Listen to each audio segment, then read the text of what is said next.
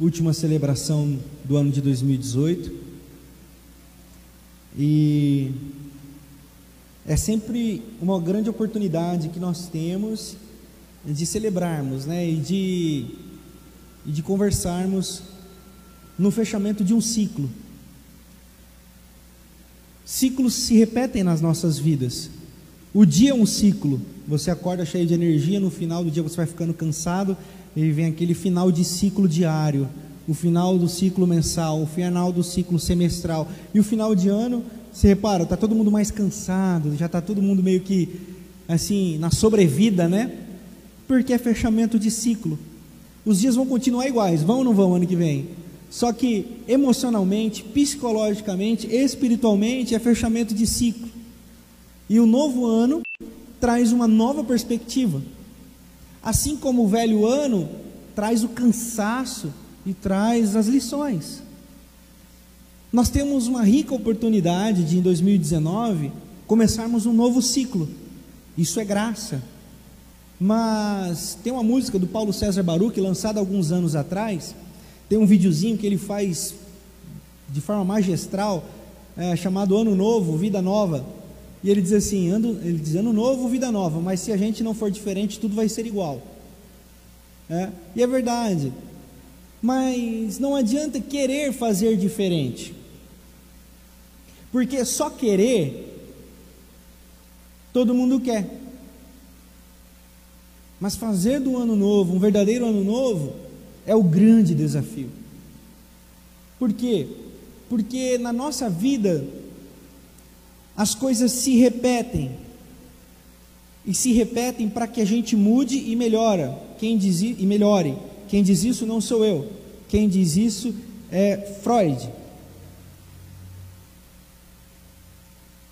O problema é que nós não percebemos o ciclo se repetindo e nós nunca mudamos. É por isso que nós sempre ficamos na expectativa de que o ano novo vai ser diferente e nunca é. Nós continuamos as mesmas pessoas, apenas com mais cabelos brancos, apenas com quilos a mais, apenas com amizades diferentes, apenas com mais algumas brigas no, no currículo. E a gente vai repetindo isso. Nessa perspectiva de repetição de ciclo, nessa perspectiva de repetição de vida, é que alguns escritores escreveram o livro de Eclesiastes, um deles Salomão. O livro mais amargo da Bíblia, já diria é de René Kivitz. Mas é por causa desse amargor do ciclo é que nós precisamos fazer desse limão uma limonada. Por isso que quando eu estou dizendo tudo isso porque o que eu vou falar na última celebração do, do ano, cara? O que, que eu vou falar? Eu vou falar de ano novo, eu vou falar de vida nova, eu vou falar que no ano que vem tudo desejo tudo de bom para você e desejo mesmo. Eu desejo que seja um ano espetacular e desejo mesmo, mas e aí, meu? E aí?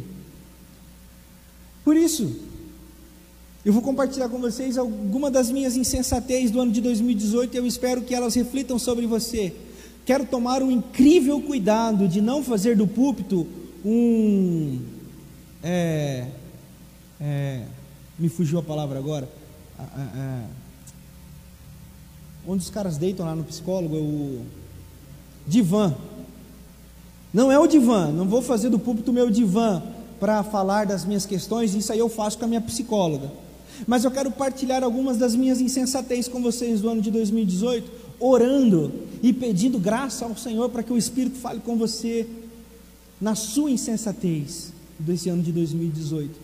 E também não é a minha intenção focalizar no que é ruim para te colocar medo, para te colocar para baixo, para dizer assim, é, toma essa chulapada aí na cabeça, porque o pastor gosta de fazer isso, eu vou descer o cajado, que aí o pessoal fica. Não é essa a minha intenção, descer o cajado em ninguém, até porque quem sou eu para descer o cajado em alguém? Quem sou eu para ferir alguém? Né? Estamos todos no mesmo barco e simplesmente eu estou aqui à frente falando. Então, eu peço para que o Espírito Santo do Senhor cuide da igreja dele como ele quer cuidar e fale ao seu coração como ele quiser falar e que ele tenha misericórdia de mim aqui essa noite. e tenha misericórdia de você também essa noite. Amém? Eu convido você a abrir comigo a sua Bíblia no Evangelho de Lucas, no capítulo 12, ok, pessoal da comunicação? Capítulo 12. A partir do verso 13, porque eu passei o texto errado para eles e aí eu já não sabia mais onde eu estava, então, mas agora nós acertamos. A partir do verso 13, diz assim: Alguém da multidão, Lucas capítulo 12, verso 13. Alguém da multidão lhe disse: Mestre, diz a meu irmão que divida a herança comigo. Desde aquele tempo tinha gente que ficava pedindo para Jesus falar o coração do outro. Ai, Jesus, fala com o coração de fulano, Jesus, porque desde aquele tempo já tinha. E sabe qual é a resposta de Jesus? sigamos e prossigamos. Respondeu a Jesus: Homem, quem me designou juiz ou árbitro entre vocês? Sabe o que Jesus está dizendo? E eu com isso. O que tem a ver com isso? responsabilidade nossa. Não adianta ficar pedindo para Jesus, ah, Jesus, eu devo chupar sorvete de baunilha ou de morango? E Jesus está dizendo, ai, não dá um passo sem consultar Jesus. Jesus está bolhufas para suas questões. Cuidado, disse. Fiquem de sobreaviso contra todo tipo de ganância. Olha, esse, olha essa parte agora. A vida de um homem não consiste na qualidade dos seus bens. Vou repetir. A vida de um homem não consiste na qualidade dos seus bens. A vida de um homem não consiste na qualidade ou na, quanti, na quantidade dos seus bens. A pessoa não é medida pelo que ela tem ou deixa de ter. Não é o ter as coisas que faz de você alguém. Quem diz isso é o mundo capitalista e o mundo consumista do nosso tempo. O Evangelho não. Amém? Então lhes contou essa parábola. A terra de certo homem rico produziu muito. Ele pensou consigo mesmo: o que vou fazer? Não tenho onde armazenar minha colheita. Então disse: Já sei o que vou fazer. Vou derrubar os meus celeiros e construir outros maiores. E ali guardarei toda a minha safra e todos os meus bens. E direi a mim mesmo: Você tem grande quantidade de bens armazenados para muitos anos. Descanse, coma, beba e alegre-se. Contudo, Deus lhe disse: Insensato, essa noite a sua vida lhe será exigida. Então, quem ficará com o que você preparou? Assim acontece com quem guarda para si riquezas, mas não é rico para com Deus. Amém? Isso aqui não é cartilha de partido político, não. Isso aqui é palavra do Senhor. E na sequência, Jesus vai falar para os caras assim: olha, não fiquem preocupados com o que vocês vão ter que comer, com o que se vestir, porque o Senhor cuida de vocês. Óbvio que o convite do, de Jesus não é uma mornidão, ah, não, Deus cuida de mim, sou filho do rei, não vou fazer mais nada, não vou mais trabalhar, não vou ter projetos, não vou almejar conquistas. Não é nada disso que Jesus está falando. Jesus está falando da insensatez. Ó insensato, diz aí o versículo 20. Você é um insensato. Você é um insensato, você é um inconsequente. E essa é a palavra que eu trago no meu coração para o meu 2018: insensato. Insensato. E eu penso três aspectos da minha insensatez de 2018 que eu quero repartir com você quando eu li esse texto, me saltaram ao coração. A primeira delas é sobre a beleza da vida. A primeira delas é sobre a liberdade. A primeira delas é sobre ser. E eu tive esse start nas redes sociais. Eu vi um vídeo de uns passarinhos, mas nunca vi passarinhos tão bonitos como aqueles que eu vi naquele vídeo. Meus passarinhos tinham cabeça amarela, o colarinho vermelho, uma asa azul, a outra asa vermelha, o peito verde. Falei, que pássaros lindos, lindos, que coisas mais lindas.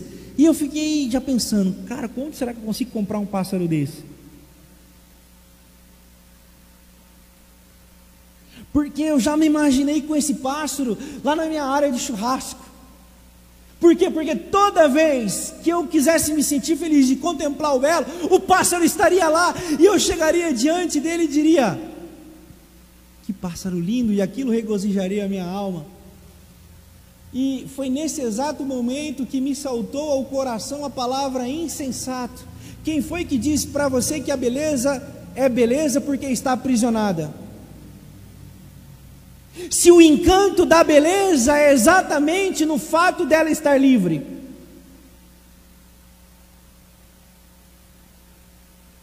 E nós fomos assim. Eu fui assim em 2018.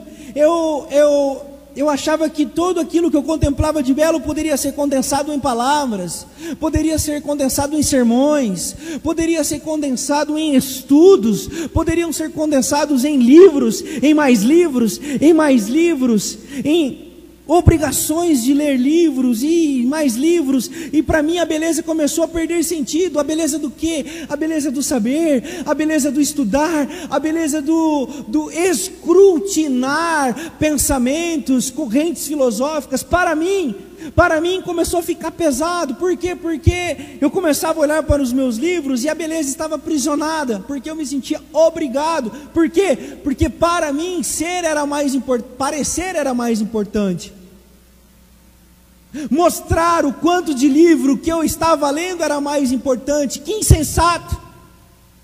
Terminar um livro ou não terminar um livro me consumiam, me consumiam, me consumiam. E aquilo começou a tomar conta do meu coração, a, e eu comecei a perder, a perder o sentido da beleza, assim como o rico insensato comecei, começou a perder a beleza do labor, porque para ele trabalhar Trabalhar não era um prazer, trabalhar para ele era para que ele fosse. E Jesus está dizendo assim: bem-aventurados, Jesus está dizendo assim: deem graças, porque nenhum homem, nenhum homem amado ou avaliado por Deus, ou tem o seu valor por aquilo que ele tem, ou por aquilo que ele faz, mas, mas por aquilo que ele é. Então a minha primeira insensatez foi confundir fazer com ser, ler com ser, estudar com ser. Então, a beleza do conhecimento foi tomando forma de demônio. E aquele demônio me possuía. E eu tinha que fazer, e eu tinha que fazer, porque eu tinha que parecer é, em rodas de conversas, eu tinha que dar o comentário mais inteligente em papos teológicos e pastorais, eu tinha que dar um veredito totalmente revolucionário, totalmente cheio de verdades que ninguém nunca havia pensado, e aquilo me consumia. Que insensato, que insensato, porque o meu valor para Deus agora ficou condicionado a frases de efeito e de pensamentos revolucionários. Eu não sou Che Guevara da teologia, foi o que eu disse para mim. Quem sabe você entrou aqui essa noite passou o seu 2018 inteiro procurando ter e fazer para se sentir o ser. Eu quero dizer para você aqui essa noite que você não precisa ter ou fazer para ser, porque você é. Você é, e essa é a beleza. E quem você é? É você quem vai dizer. Insensato és tu, insensato sou eu, se não pensarmos sobre isso. Quem sou eu? Quem sou eu? Eu estou deixando a sociedade dizer quem eu sou, eu estou dizendo o tanto de livro que eu leio dizer quem eu sou? Eu estou dizendo carro que eu ando, ou quero andar, dizer quem eu sou. Eu estou dizendo que a casa que eu tenho que comprar, o trabalho que eu tenho que ter, dizer quem eu sou. Meu Deus. Eu li esses dias uma carta de uma mulher, de uma médica que morreu de câncer. E uma das coisas que ela disse foi muito interessante. Um dos pensamentos dela que ela deixou na carta, que só foi lida depois da morte dela, é: tome as rédeas da sua vida.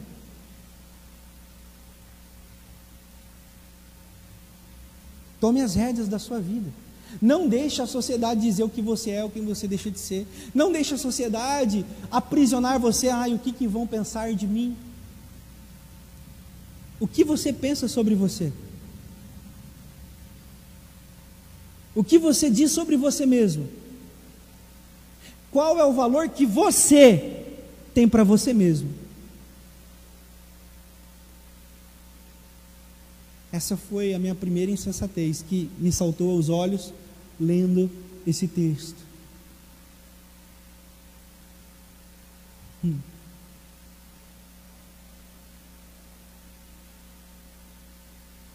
E enquanto pensava nisso, me saltou a segunda insensatez do trabalho. Trabalho é uma palavra que deriva do vocábulo latim, do latim tripalium. Tripalium, três paus. Esses três paus eram entrelaçados e colocados nos pescoços dos escravos, para que o trabalho, além de pesado, fosse torturador. Daí vem a origem do pensamento grego, romano, que influenciou a gente aqui no Ocidente, de que trabalho é sofrimento.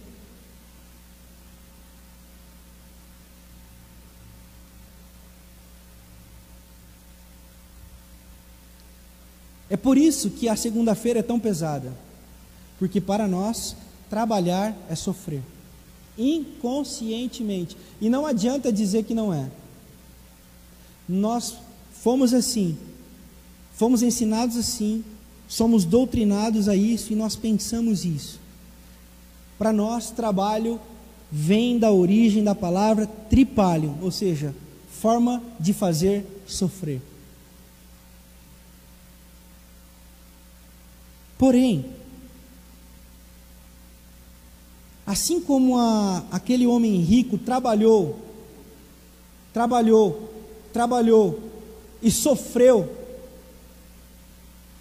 e ele disse: depois que eu parar de trabalhar, agora sim eu vou viver. Que equívoco, meus irmãos. E se o pensamento greco-romano nos influencia assim, Aí vem um pensamento interpretativo teológico do, do, do, do cristianismo. Qual que é? De Adão e Eva. Depois de terem cometido o pecado. A promessa ali, ou punição, como queiram encarar, é: você vai ficar grávida, Eva, e terá dores de parto, tal, tal, tal. E você, senhor Adão, vai viver do suor do seu trabalho. Ou seja, nós encaramos religiosamente, socialmente, culturalmente, o trabalho como punição, inclusive divina.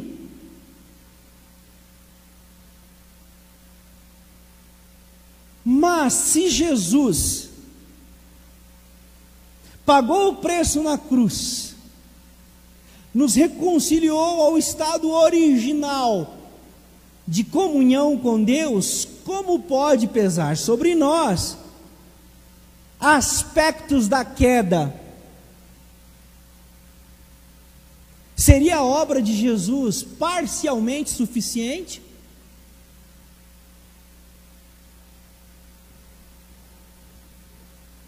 Não. Se no pecado, se no pecado nós temos o labor, o tripalho, o sofrimento e a punição pela desobediência no Evangelho, em Cristo Jesus, nós temos o que no verbo grego se chama poesis, poem, poesia, que significa trabalhos manuais, feito com a própria mão. Em Cristo Jesus nós podemos fazer trabalhos com as nossas próprias mãos. O que significa isso? Significa que nós podemos fazer do nosso trabalho uma grande obra da nossa vida. O meu trabalho, o seu trabalho é uma bênção e não uma maldição.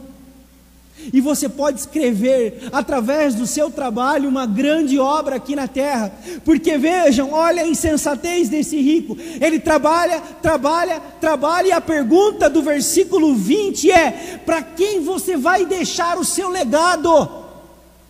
Você só vai deixar dinheiro, e as pessoas vão gastar o seu dinheiro. O nosso trabalho não é para ter dinheiro, o nosso trabalho vai ser bênção quando através dele nós deixarmos um legado nós escrevemos uma história de companheirismo, de dignidade, de respeito, de honra, de hombridade, de, de, de serviço ao outro, nós sermos um, um, um fator que faz a diferença no meio onde Deus nos colocou. Aí o tripalium em Cristo, pela cruz que nos ilumina e sonda todo nós, todos os nossos corações, nos ilumina para que do tripalium seja uma poesis, uma poem. Então o nosso trabalho começa a ter a nossa cara, o nosso trabalho começa a ter as nossas mãos, o nosso trabalho começa a ter a glória de Deus sendo manifestada através de nós. E aí eu faço uma pergunta para você. Se o seu trabalho tivesse a sua cara, que cara teria? Ou que cara é o seu trabalho? Um trabalho meia boca? Um trabalho onde você engana o seu patrão. Um trabalho onde você ludibria os clientes. Um trabalho onde o seu, a sua única preocupação é bater a meta e que se dane o resto. Que poesia é essa iluminada pelo Evangelho de Jesus? E faço outra pergunta: o seu trabalho é aquilo que brota no seu coração que você sabe que nasceu para fazer, ou você faz por dinheiro? Porque se for por dinheiro, meu irmão, a insensatez ilumina os nossos corações. E essa foi a minha insensatez do ano de 2018. Será que eu estou fazendo o que eu estou fazendo porque eu tenho um salário? Será que eu faço o que eu faço porque sou pago? Será que eu não preciso de outros meios para sobreviver? Será que eu não tenho que procurar uma outra forma para ganhar mais, para conquistar os meus sonhos? Aí a minha esposa me deu um chacoalhão e falou assim: Você é pastor. Eu falei, é disso que eu estava falando. Ela falou, você é pastor. Se preocupe em pastorear, se preocupe em escrever, se preocupe em crescer como pastor, como homem de Deus. Eu falei, é disso que eu estava falando.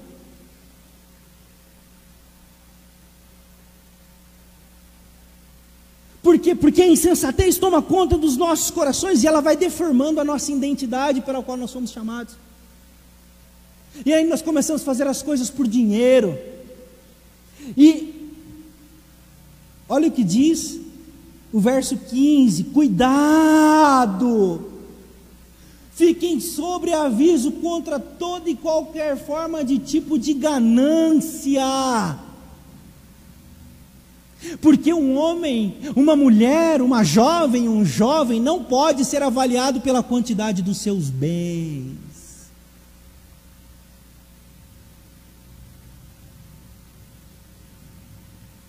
o seu trabalho reflete a glória de Deus em você e você reflete a glória de Deus no seu trabalho ou é só por dinheiro? Se for só por dinheiro, o nome disso é prostituição.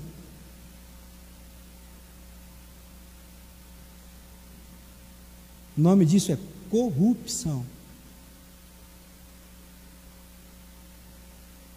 2019 vai ser diferente? Amém? Vai dar tudo certo em 2019.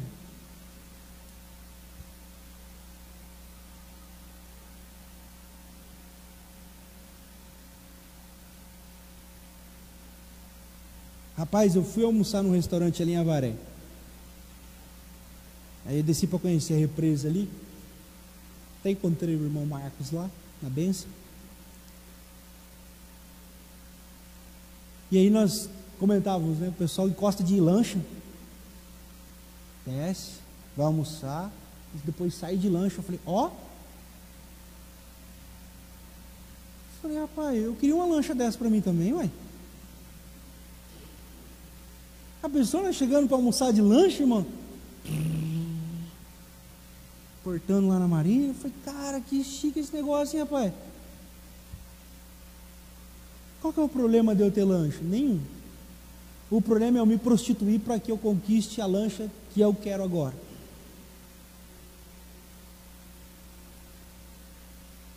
O problema é eu fazer as contas e fazer assim: hum, meu ganho pastoral não vai clarear para uma lancha, não. A única lancha que eu vou comprar é aquela de controle remoto, assim, ó. A pilha ainda, porque nem a gasolina dá. Mas aí eu, aí eu começo a me prostituir para conquistar aquilo que para mim vai me fazer ser alguém. Aí eu volto lá no primeiro ponto da minha insensatez.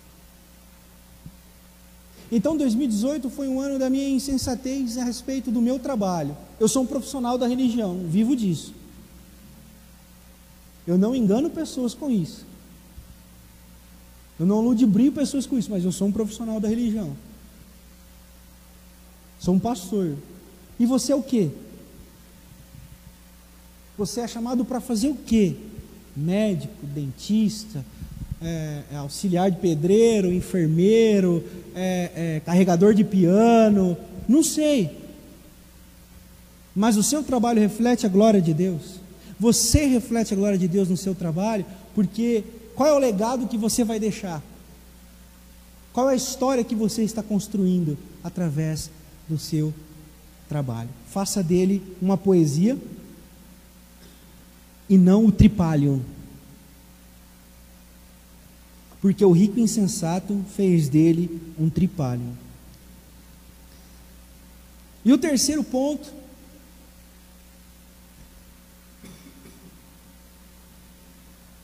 é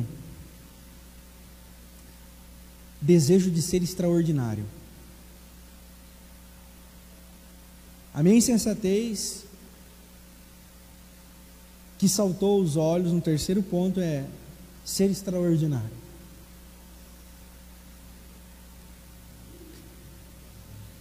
Se todo mundo é chamado para ser extraordinário, fica óbvio que ninguém é.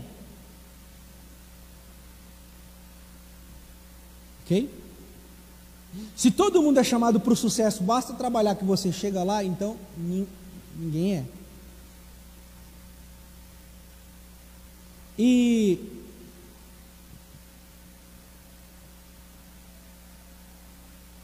no meu coração brotava a pergunta: será que as pessoas sabem quem sou eu? De outra forma, eu vou exemplificar. Você já viu quando aquelas pessoas são paradas nas blitz policiais e o cara fala assim: Você sabe com quem você está falando? Saca? Deu para pegar o pensamento? Você sabe com quem você está falando?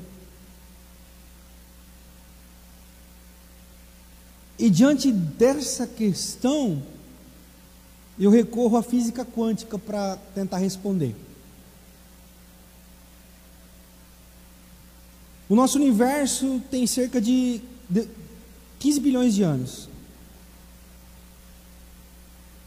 E algumas correntes da física quântica dizem que o nosso universo está em expansão que ele é como uma mola que foi comprimida e amarrada com uma cordinha, é lá no Big Bang, alguém desamarrou a cordinha e ela puff, expandiu e continua expandido. Mas há, quem, há correntes de física que dizem que ele vai se contrair novamente tal.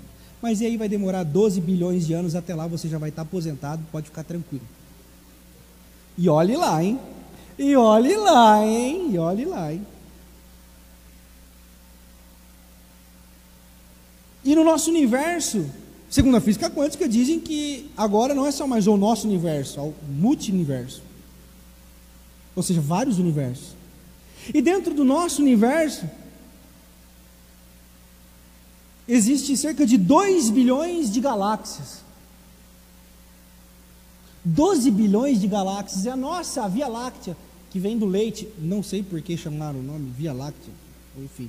Vem do leite do grego, lácteo, leite, mas enfim, tem algum professor de física depois explica esse negócio. A nossa Via Láctea é uma das menores. Dentro da nossa Via Láctea existem 250 milhões de estrelas, bilhões de estrelas. A menor estrela delas, entre elas, é a estrela Anã, que é o Sol.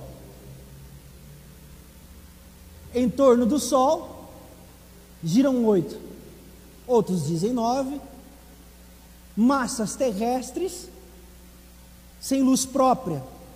Uns dizem que é oito, outros dizem que é nove, nós não vamos entrar nesse debate, ok? O terceiro deles, na distância dessa estrela anã, se chama planeta Terra. Amém? Lembre-se da pergunta: você sabe com quem você está falando? Nesse planeta Terra existem cerca de 30 milhões de formas de vida. Uma delas é o Homo sapiens. Nós. Nós não vamos entrar em criação e evolução. Isso aí é outro, para outro, outro tempo. Por 30 milhões de formas de vida, entre elas a Homo sapiens. No planeta Terra hoje existem 7 bilhões e meio de habitantes.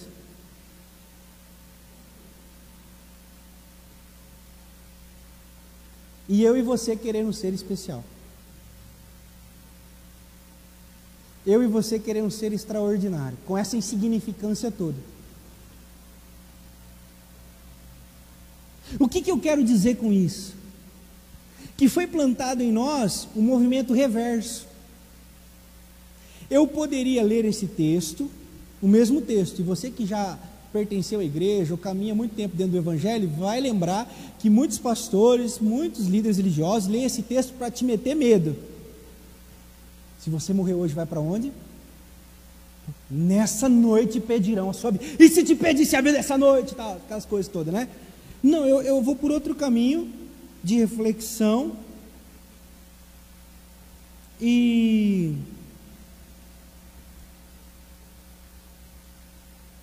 Dentro desse caminho que eu quero propor, eu quero inverter os papéis, porque dentro dessa lógica de que cuidado que a cuca te pega, pega daqui, pega de lá, também existe o, o fomento de uma especialidade em cada um. Você é especial. Você é especial. E como isso conforta os nossos egos? Se sentir especial, se sentir privilegiado, se sentir diferente. É por isso que músicas tipo Sabor de Mel, Raridade, Você é um espelho que reflete a imagem do. O ego faz assim, ó. Uh, uh, não, não chore se o mundo ainda não notou. Ó, já é o bastante Deus reconhecer o seu valor. Oh, ego, vem em mim. E o que, que nós vamos produzindo? Nós vamos produzindo um desejo de ser extraordinário. Nós vamos produzindo o que fez poeticamente o próprio Lúcifer, o anjo de luz, cair, que é o que eu desejo de ser Deus e ser adorado. Quanta insensatez, porque a palavra homem é a mesma palavra para humildade, tem a mesma raiz, a raiz no verbo grego chamar com o nome humus. Já ouviu falar em humus? Quem já ouviu falar em humus? Humus é, vamos tá. Humus, pó, terra. Daí deriva a palavra homem e daí deriva a palavra humildade.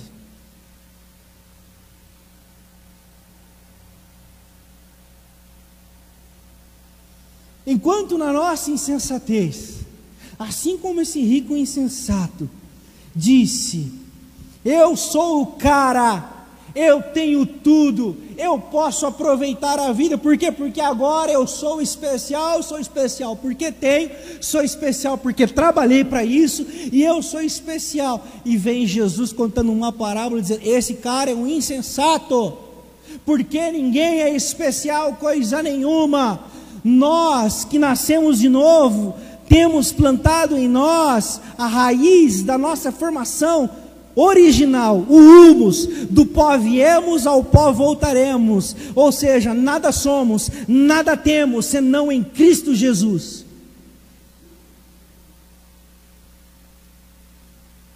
Querer ser reconhecido, querer ser aplaudido, querer ser o cara do Roberto Carlos, esse cara sou, já, já foi um especial do Roberto Carlos, pessoal? Já tem né, pessoal idoso jogando flor lá para ele, né? Já foi, já foi, né? É no, antes do Natal. Vocês não assistem, pessoal? Ninguém assiste? Assiste? Foi, foi. É. Dizem que ele canta as mesmas músicas todo ano. O que ele muda é o tempo que ele entra em cada estrofe, né? Só para ficar diferente do ano para o outro. Então, é, eu estava no Humus, né? Onde eu estava? Esse cara sou eu. Eu? Ah, eu não. Então, esse desejo de ser o cara, esse desejo de ser a fera, esse, já viu gente falando assim, não, porque eu sou autêntico demais.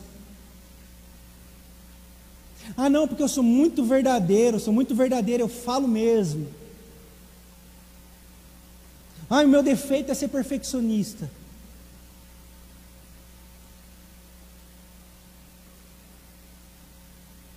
Amados, a minha insensatez do ano de 2018 foi me perder da minha humildade.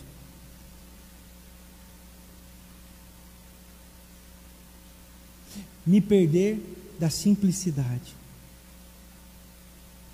Me perder da minha vocação, me perder do meu trabalho e me perder no meu trabalho.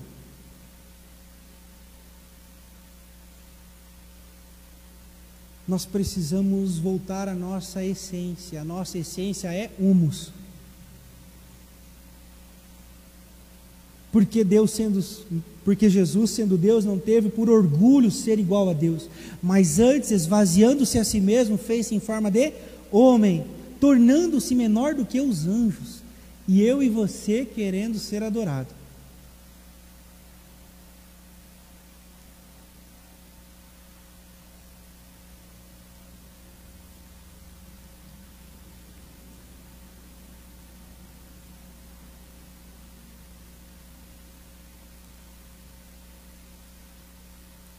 E você começa a perceber que isso é inerente ao ser humano. Eu, eu conversava com a minha esposa ontem, vendo o Instagram, e aí eu vi um jogador de futebol. Eu falei: Olha o que esse cara fez aqui, amor. Aí o cara montou o museu dele mesmo na casa dele. Tudo com o nome dele, estátua dele, camisa dele, chuteira dele, cueca dele. Eu falei: Meu, legal. Mas que vaidade, não? E sabe o que eu mais senti? Foi assim, ó, se fosse eu faria o mesmo.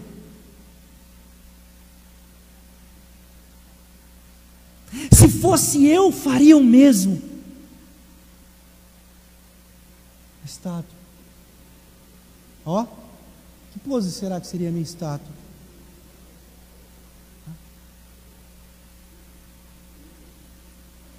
Com o livro, com óculos assim.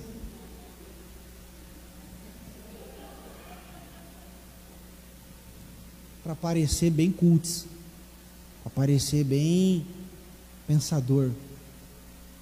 Alá Pondé, Deus me livre. É,